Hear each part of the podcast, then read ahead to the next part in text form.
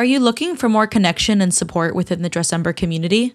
You should consider leading a team for the 10th annual Dressember Style Challenge. It's going to be a special year, and we're hoping to make our biggest impact yet. Create your team at dressember.org slash fundraise. We have all the resources you need to be a part of changing the world, one dresser tie at a time.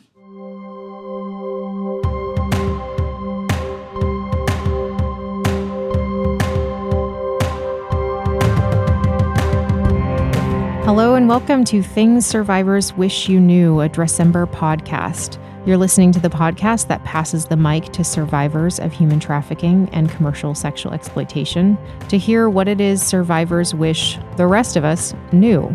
I'm your host, Blythe Hill, and along with my co host, Stephanie Schindler, we are so excited for you to hear our conversation with Chris Ash and Dunia Zelaya in this episode. Chris Ash is the Survivor Leadership Program Manager at CAST LA and Dunia Zelaya is a community leader who uses her experiences to connect with others and advocate for change. Both people bring hope, energy, and graciously bold encouragement to our conversation about what a good model for trafficking rehabilitation services could look like. Because human trafficking is a heavy topic, please practice self care before, during, and after listening to this podcast. Pause the show if you need to. We will be here when you're ready. If you suspect you or someone else is in a trafficking situation, please call 1 888 373 7888 or text 233 733. Chris and Dunia are leaders who have chosen to use their experience to inform aftercare practices for survivors of human trafficking. They have a way of correcting an unhelpful situation that leaves shame at the door and encourages listeners to do better for the survivors they're trying to help. We think you will be so glad you listened to this episode. Well, Chris, Dunia, it's such a joy to be able to have this conversation with you. We've really been looking forward to it. Thank you for joining us. Thank you. Thanks for having us. Thank you. Yeah.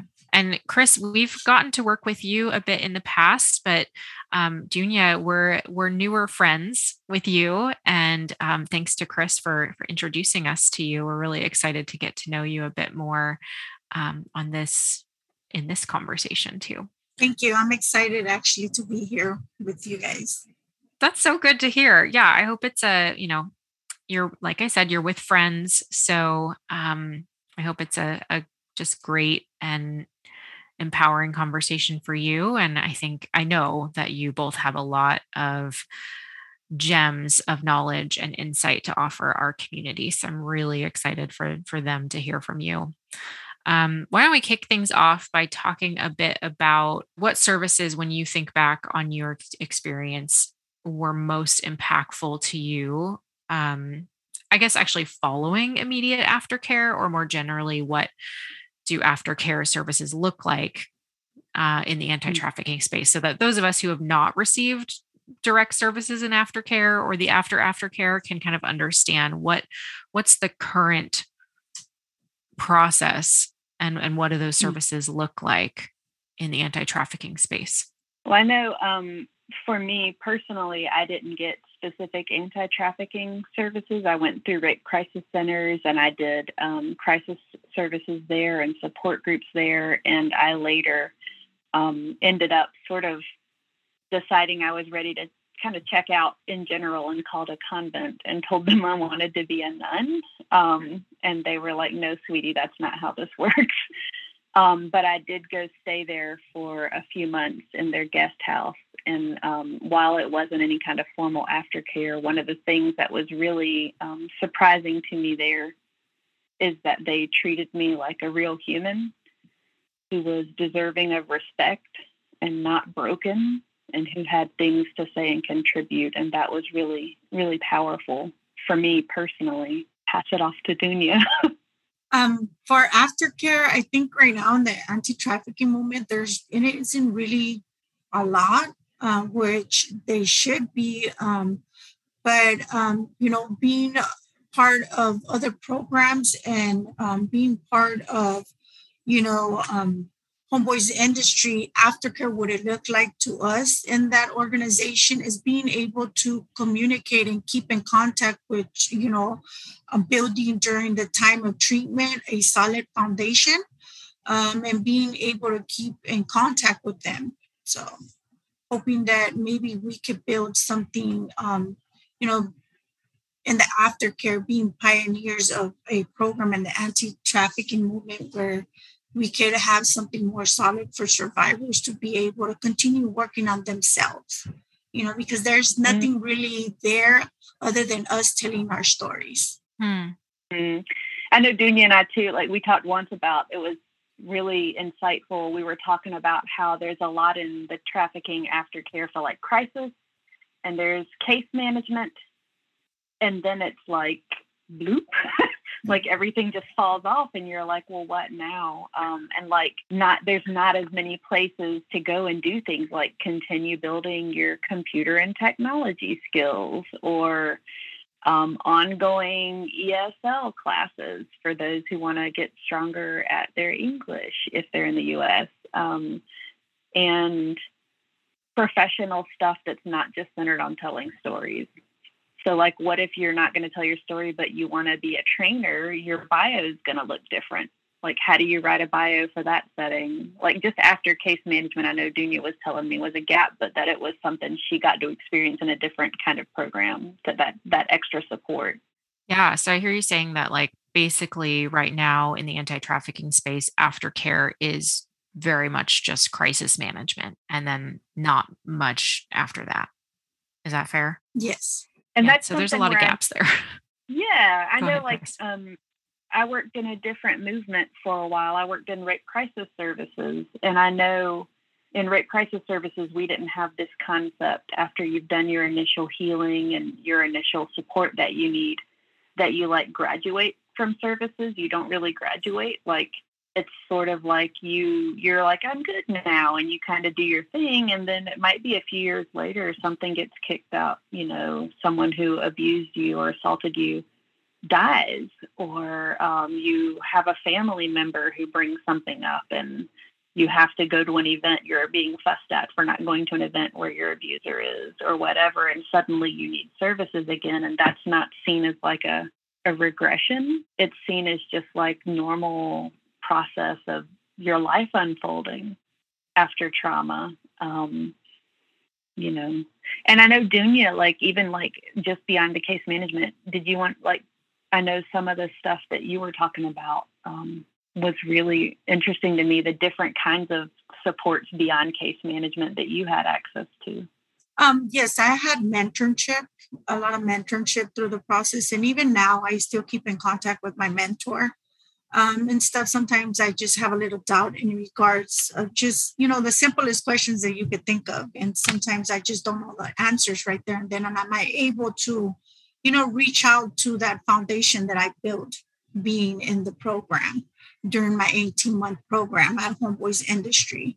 Um, I was able to, you know, because I was always a very timid person. So it was very hard for me to build those bonds, especially with women um, so during my 18 program, I've learned to build bond with women, and sometimes it's still kind of hard, um, you know, just to trust um, people and especially women. But today, I'm able to be able to see and be able to grow for them to help me grow and apply some of these you know some of these women are very knowledgeable in regards of you know just life experiences you know they don't have to be women that have been trafficking or you know just women that are willing to give their time and being able to hold my hand through the process so that's something that kind of helped me throughout you know and it's still helping me now mm-hmm.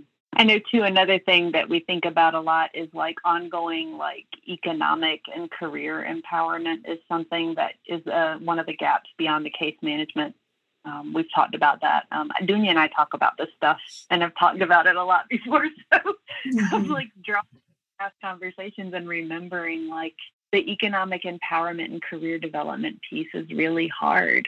Um, like I, I know at my current job, we give away rounds of funding periodically. And there have been a few that we did during COVID that were um, that were like emergency crisis money based. They weren't necessarily business expense or scholarships. They were just like based on the fact that so many of us lost income. So many survivors who had been starting to build their economic security lost jobs, lost income, lost contract opportunities during COVID, and were um, were trying to figure out how to make ends meet. And when I first started at this job, the first round I reviewed, I remembered being surprised by how many survivors in the movement whose names I recognized were going through economic crisis years after their trafficking experience. Like these are people who who really are seen by many in the movement as the leaders, the thought leaders, the change makers, the people really doing amazing survivor leadership.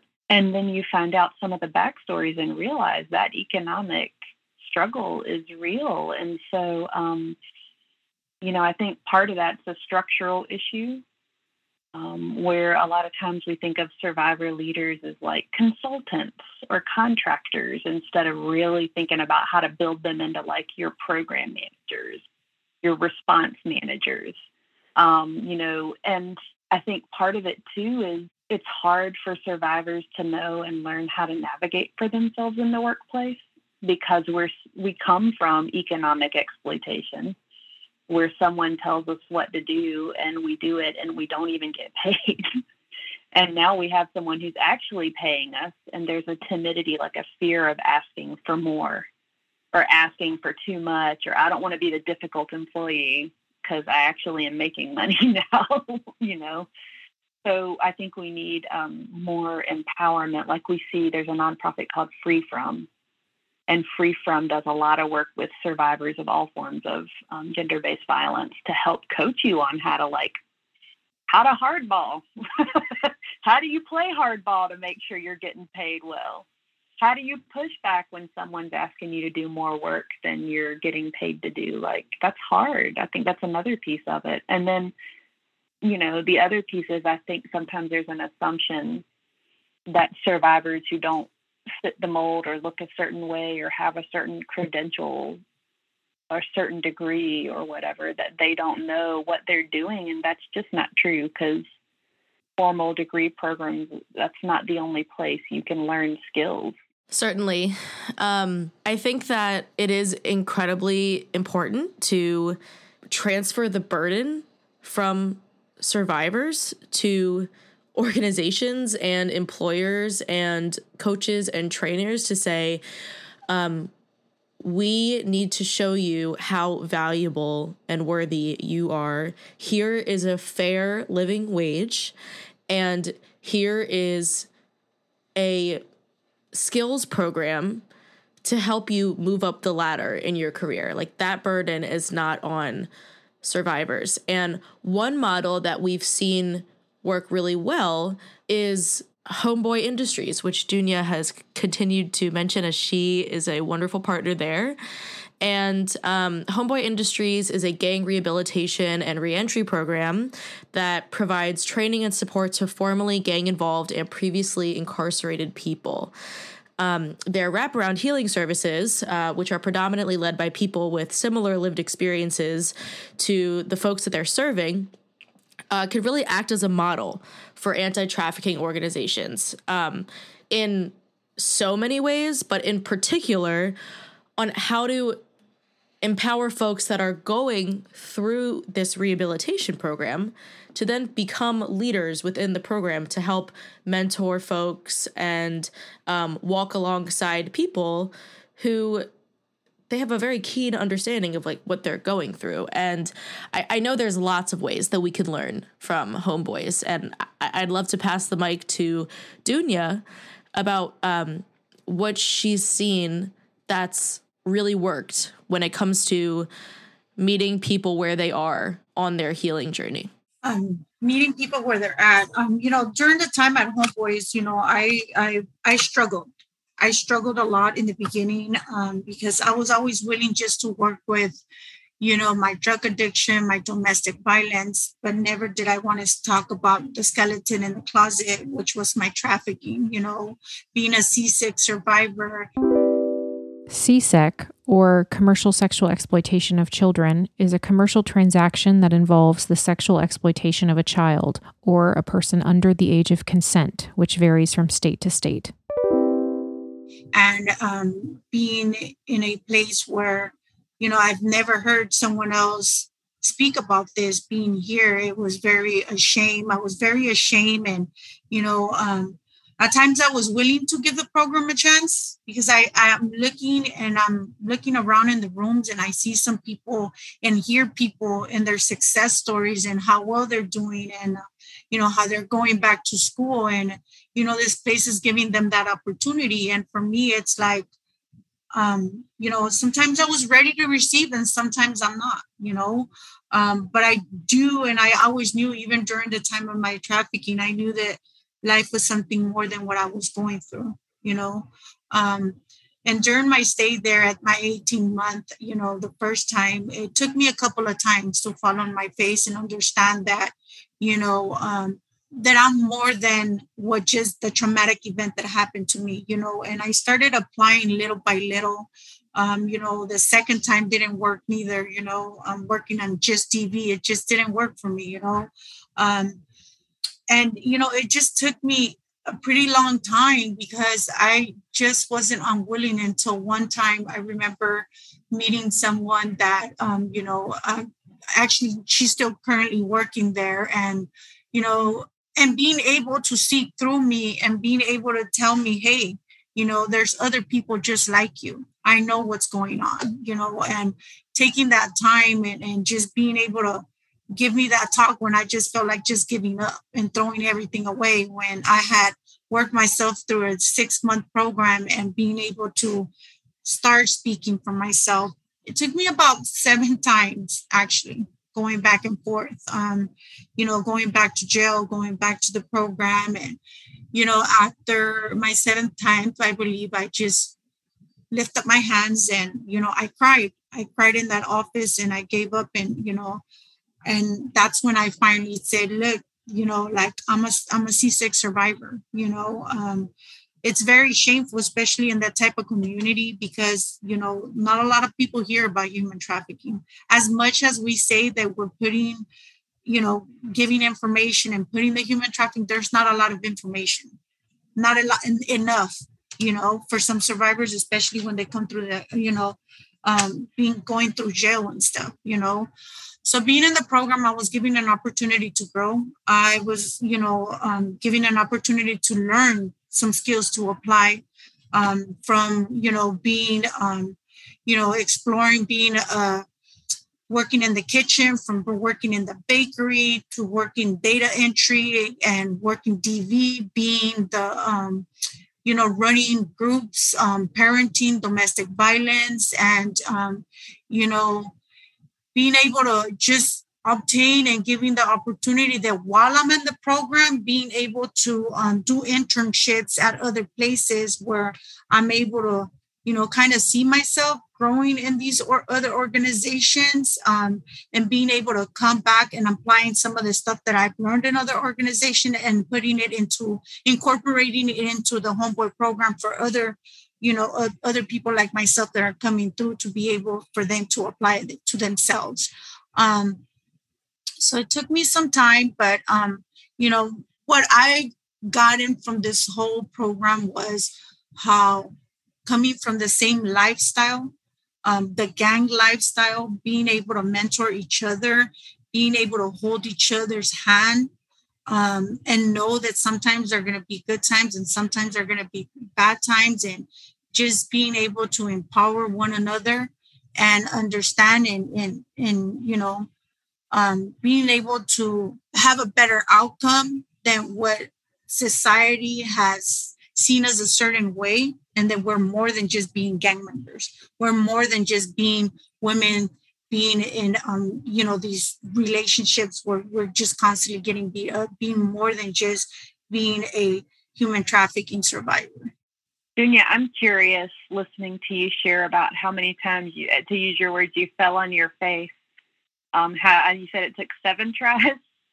Yes. I'm thinking about times I hear about like human trafficking service programs where if you leave, you can't come back, or you're only allowed to leave once, or there's like, even if it's not that they have a restriction, it's sort of like the way they talk about, oh, she, you know, they just weren't ready for their healing. And there's a little bit of a condescension or judgment around that kind of needing to kind of like do it on your time and when you're ready. And I'm curious what did that look like at homeboys when that made you feel like you could go back after falling on your face like what did they do that made it feel safe and welcoming to come back to being able to just walk on those doors and them understanding being able to understand one another and understanding that we're not all perfect and we're going to make mistakes um, and allowing me to make those mistakes because every mistake i made has allowed me to grow every time and see things a little bit different it seems and, like a better, like a, a more accurate understanding of what healing looks like, that it's not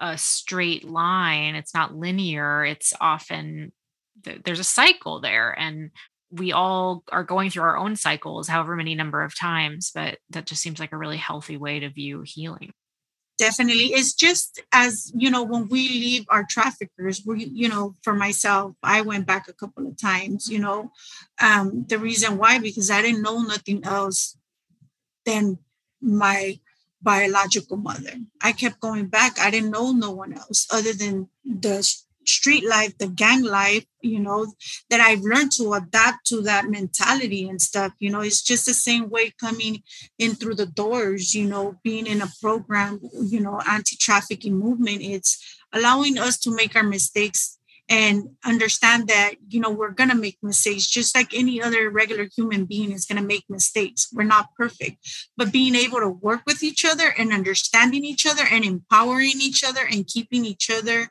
you know um you know just allowing us to see that you know hey you made this mistake this is not going to work you know giving me that option and that opportunity to see that and be able to move from that you know?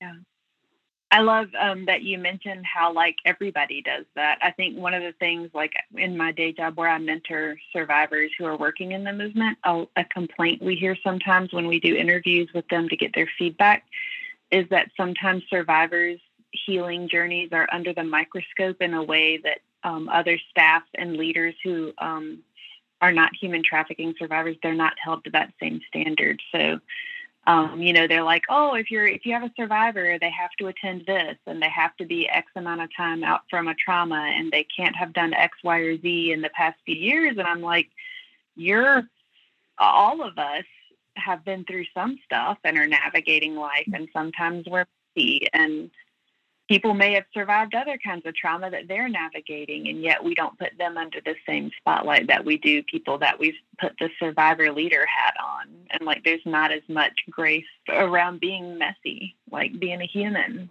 um, mm-hmm. for survivors. Is hard. That's such a good point chris and i think that really stands out to me about homeboys model is so many of the programs are led by people with similar lived experiences. It's not, um, I think you might have shared in a previous conversation that, like, you know, 90% or something of the actual staff are people who've gone through similar lived experience. And so that has a huge impact on how then the services are carried out and the amount of judgment or lack of judgment that then is placed on people come like new coming through the program or people who are coming in and out you know on their own kind of healing timeline.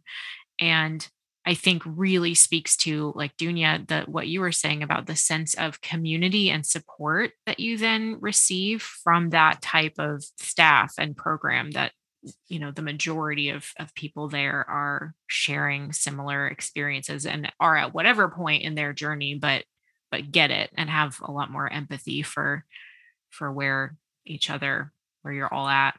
We could definitely serve to bring that model more into the anti-trafficking space and i think it, you know if our le- listeners aren't kind of understanding why we're talking about homeboys so much it's like okay we often talk about maybe problems in the anti-trafficking space but to instead or to then focus on like okay well what's the solution? And seeing this model that already exists in kind of a in a tangential way um, i think just talking about that model even more to then inspire folks in the anti-trafficking space like hey here are solutions. Here are ways that we could serve survivors better that are already out there just bringing it into this this space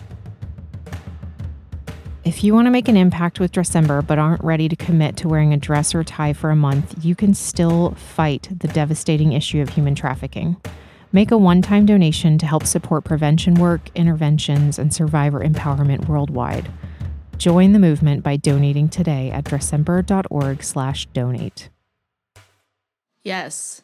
And if we see that Homeboys does an incredible job of like mitigating harm within their programming against survivors by those they are serving, by having people with lived experiences that are similar to those who they are serving lead these programs, as well as viewing healing as a cyclical journey and one that is not linear. Um, I'm really glad that we have that model to look at. And I would love if Dunia and Chris, you both can share how we can also mitigate harm to survivor leaders in the anti trafficking movement, um, with Homeboys as a source of inspiration, um, with this emphasis on inclusivity and respect. I know one thing that's interesting to me, just, I mean, I have a lot of thoughts on this. Um, I know um, at CAST, the Coalition to Abolish Slavery and Trafficking, um, our survivor leadership program is currently working with our researcher on staff um, to do semi structured interviews with survivor leaders who've experienced harm um, from the anti trafficking movement and from their involvement as leaders. And so we're, we're developing some research to sort of capture common themes and make recommendations. So um, that's in process. But one of the things that comes up a lot is the economic um, harm, where a lot of times survivors are asked to share their stories or to just take a look at this document for me. And um, it's assumed that they'll give their time because they want to help others. We had a survivor that we interviewed for our research who said that the anti trafficking or she was working with actually said, I, I can tell you're one of the good survivors because you're not in it for the money, while they were not paying her for use of her story and time. And um, I know when I was in Los Angeles, Dunia took me on a tour of Homeboys, and that was super cool to get to actually go on a tour and see. How, it's a it's a compound, y'all. It they do so much stuff. Um, but what I loved is that it wasn't services or economic and job training. It was like a balance of earning money and building job skills while getting the other kinds of services you need. Um, and and so I was thinking about that as Dunia was sharing about like everybody working there, like they work there, there's income, right? Am I right? Like how do they balance that working and services? Because that's something I think anti-trafficking orgs could think about is that someone's not out there earning money while they're in your program. they're not like filling their resume. They're not like building their actual on the ground skills. How do they balance that, Dunia? So, you know, this is like you know, this is the best part of Homeboys, right? Because they give us the option to choose, right? Are we there just for a paycheck or are we there to actually work on ourselves? Do we want to continue living the lifestyle that we're living? You know, and I mean, you could go through the 18 program and not go to not one meeting, you know, but they allow us to have that option to be able to attend. So, you know, we could go all day, our, our whole eight hours, we could attend meetings if we want to, you know.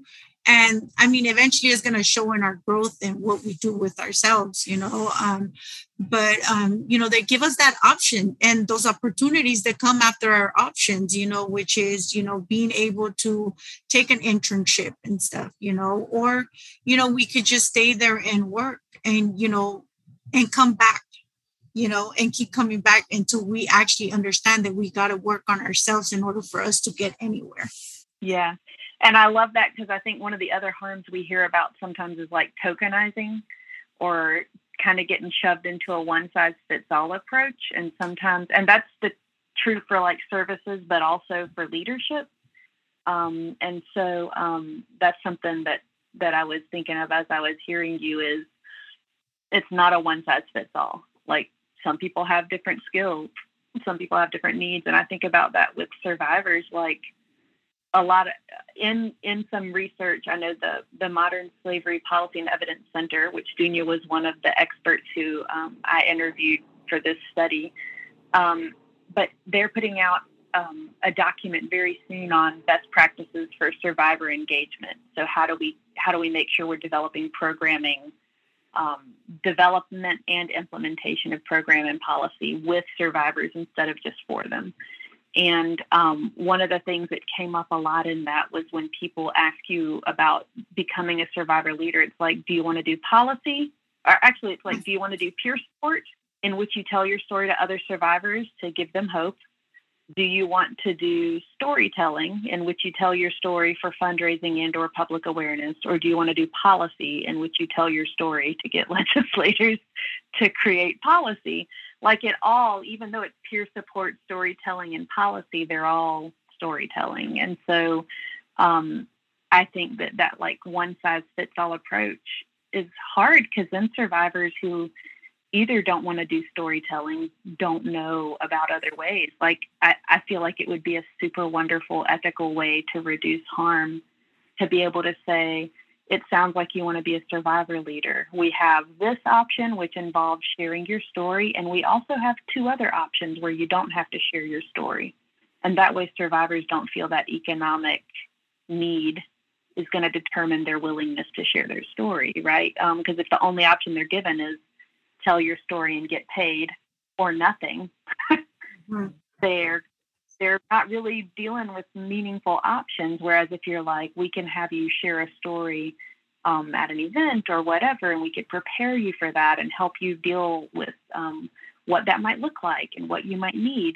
Or we could have you review our end of year impact report to give us some feedback about that. Which one feels right to you? And then that survivor can really make a choice because the other thing that came up in the the Modern Slavery Policy and Evidence Center research was almost every survivor who we interviewed, their perspectives on storytelling had changed over time to either being negative or having mixed feelings about it. Um, nobody who started out feeling good about storytelling ended up feeling wholly positive about storytelling. They either had gone to a negative perspective, I wish I'd had more preparation. I wish someone had told me there were other ways to get engaged. I wish I'd had better options. I wish I'd done more healing first. They either had changed to a negative or to just being kind of complex about it and being like, well, I guess there's some policies that have been in place, but boy, that was hard and I wasn't prepared. That came up in another conversation, like all the implications that maybe so many of us would never consider of sharing an incredibly personal story like like your experience of trauma then impacting your dating life for years to come because we all cyber stalk each other before we go on dates right? And it Im- impacting your employment opportunities or the way that your coworkers or future bosses might see you because they all google you know google you and so all of those things that like the implications broader than what we might expect in you know the initial telling of our story and so yeah probably part of what you meant by like I wish I had been better prepared is understanding what the impact of sharing that story would be in all these other facets of my life for years and years to come with the internet. And, you know, I think something that now that we're like five or six conversations into this series, I am kind of wondering um, if listeners are going to be surprised by the fact that I think in every conversation so far, we haven't had any of our guests share their stories. It's been like, let's speak to kind of broader insights on the movement and and how things can change for the better. And I'm glad that that's the case. I mean, we certainly don't want people sharing their story if it's not a truly empowering experience for them in a continual capacity. But I also think it's really a good challenge to our audience that hey this is not um, maybe the healthiest expectation to have of survivors mm. that we historically have had that like oh we're going to get to hear from these survivors so that means we're going to get to hear their story and how how strange that actually is to have that mindset and how kind of consumerist it is in a way and so i'm actually really excited about that but i wonder if we'll get any feedback But at the same time, I have found that when our guests have shared any elements of their story, it's been from this empowered place where they want to offer insight as an expert on a topic they're sharing about. Like it's attached to a lesson about aftercare services that they did or did not receive, or what it was like to be re-victimized and why these things happened, or what intersectional vulner- vulnerabilities did they experience and what uh, biases did they come up against in oppressive systems that caused them to be vulnerable to trafficking. So it, it has been really interesting the way that that's played out. And Chris, another thing that you brought up that I really appreciate, which has been a theme of our conversations as well, is how critical choice is when it comes to primary employment for survivors. Um, when we're talking about true autonomy, and true freedom, like you absolutely need the freedom of choice to say, you know, I feel empowered when I share my story. I'd like to educate the public about the realities of human trafficking so that um, better programs can be developed or more funding can be ensured for these programs. Or I absolutely in no way want folks to know about my story because it's highly re traumatizing every time I tell it. And I would really just like to run your operations for your organization because that is a way that's really meaningful to participate in the anti trafficking movement or to say, you know, I actually have always had a dream of becoming a cosmetologist. So I am having a real barrier to access to funds. So can I apply to scholarships so that I can just go get my cosmetology license? Like there's there's so much behind why choice is really important for survivors when it comes to their sustained liberation and long term freedom. So I'm really grateful that you brought that up. And like choice within the programs themselves. I mean, the fact that like you don't have to go to a, at Homeboys, you don't have to go to a program to work there or vice versa like that you have autonomy. It's like you're being treated as a human being as an adult. Like you can choose how where you want to spend your time and what's going to be most beneficial to you. And it seems like a more integrated approach like you don't have to pause your whole life to be going to be receiving services. And you also get to pursue a number of different growth opportunities professional growth opportunities because i think when there are sort of these like economic empowerment programs at some anti-trafficking orgs they're like you know, one size fits all, like we've talked about, like, oh, we're going to teach you all how to make candles, or we're going to teach you all how to knit scarves. And um, it just doesn't, that's not a very empowering and ultimately like humanizing way of approaching anyone's vocational journey and ultimately economic independence and financial stability. That was one of the things that struck me because I've worked in past past jobs, I've worked in food service and restaurants and grocery stores. And some of the pieces that were just like really interesting for me to learn were like not just front end things where you're the one doing the the the front end visible work, but even things like how do you manage inventory?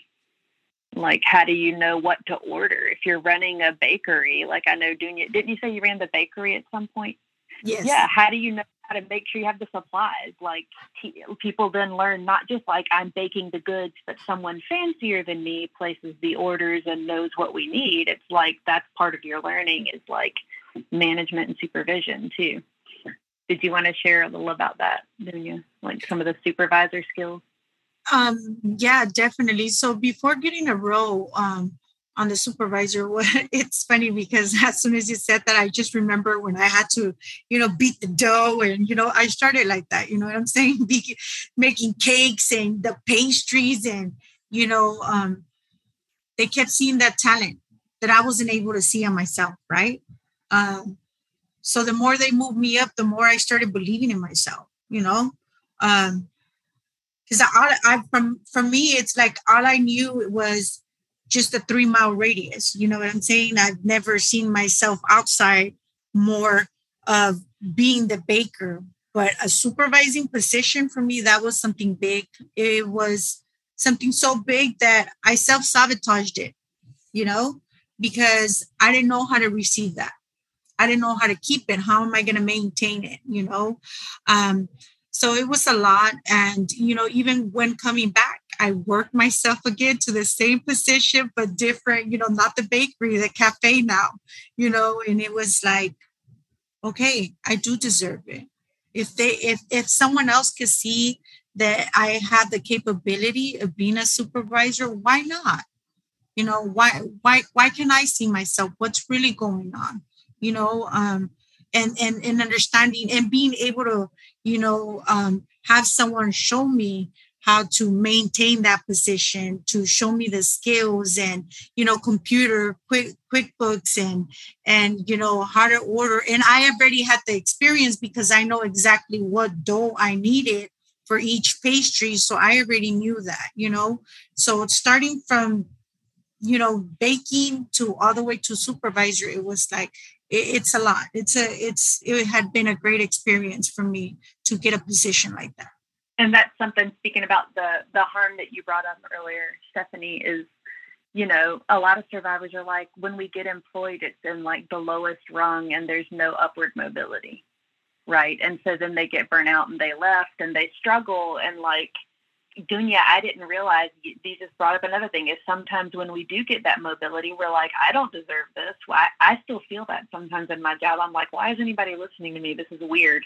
Um, but we tend to like not feel like we belong in those positions or like we deserve them and then sabotage. And I just realized how different that must be to be able to have that experience while you're still in that supportive program and still connected to them rather than being like now you've made enough scarves and you're going to go out and be successful in whatever you do and then you you end up having that self sabotage while you're already thinking well i'm supposed to be out now on my own like that seems like a really a much more supportive place to kind of have the opportunities to to deal with what that feels like to actually start to have things that you're not used to having. Mm. That's such a good point because I think that like imposter syndrome is something most of us deal with or you know come up against. And so coming up against that with also the burden of lived experience that might also like double confirm that or like you know really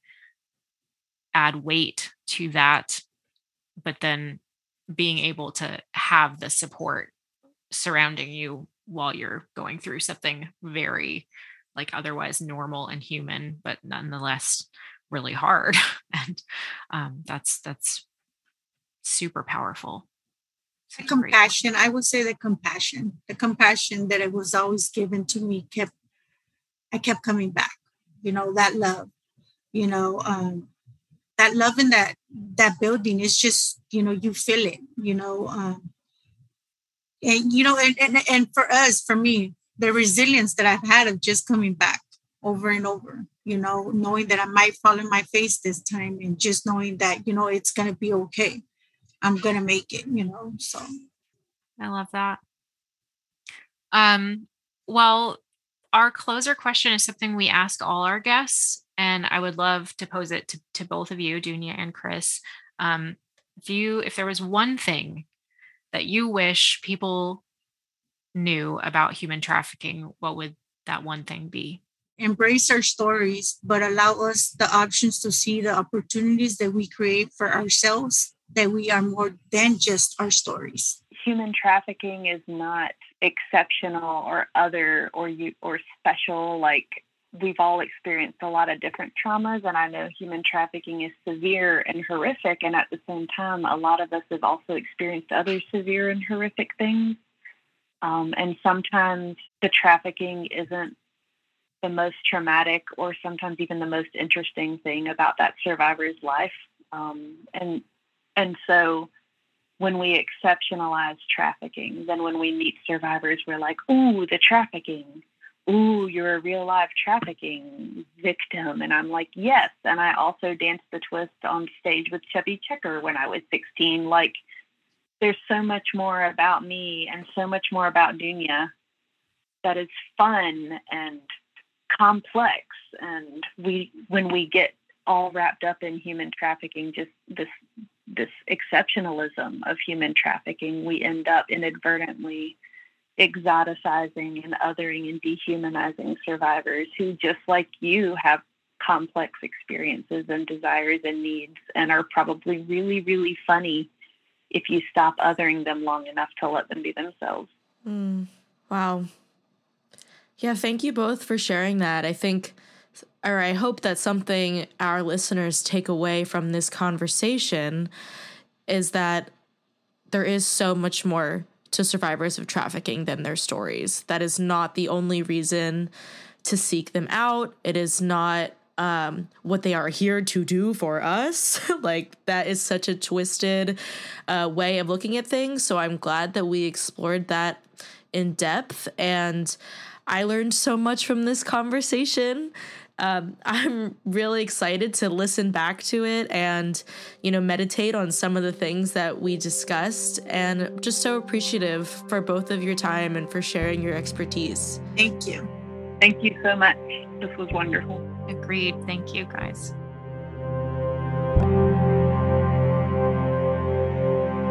Thanks for listening to Things Survivors Wish You Knew, a Dressember podcast. We are all needed in the fight against human trafficking, and Dressember is here to equip and empower you to advocate for the dignity of all people. We host a style challenge every December where people pledge to wear a dress or tie for 31 days. The style challenge provides a fun, impactful way for even the busiest person to engage in this important issue, and it's proven to be a powerful way to raise awareness and vital funding for anti trafficking work.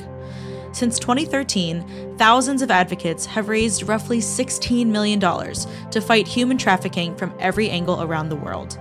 This year is the 10th anniversary of the Dressember Style Challenge, and we need your advocacy to help make our biggest impact to date. You can join the Dressember community in the fight against human trafficking at dressember.org slash fundraise or learn more at dressember.org slash how it works. And remember, it's bigger than a dress.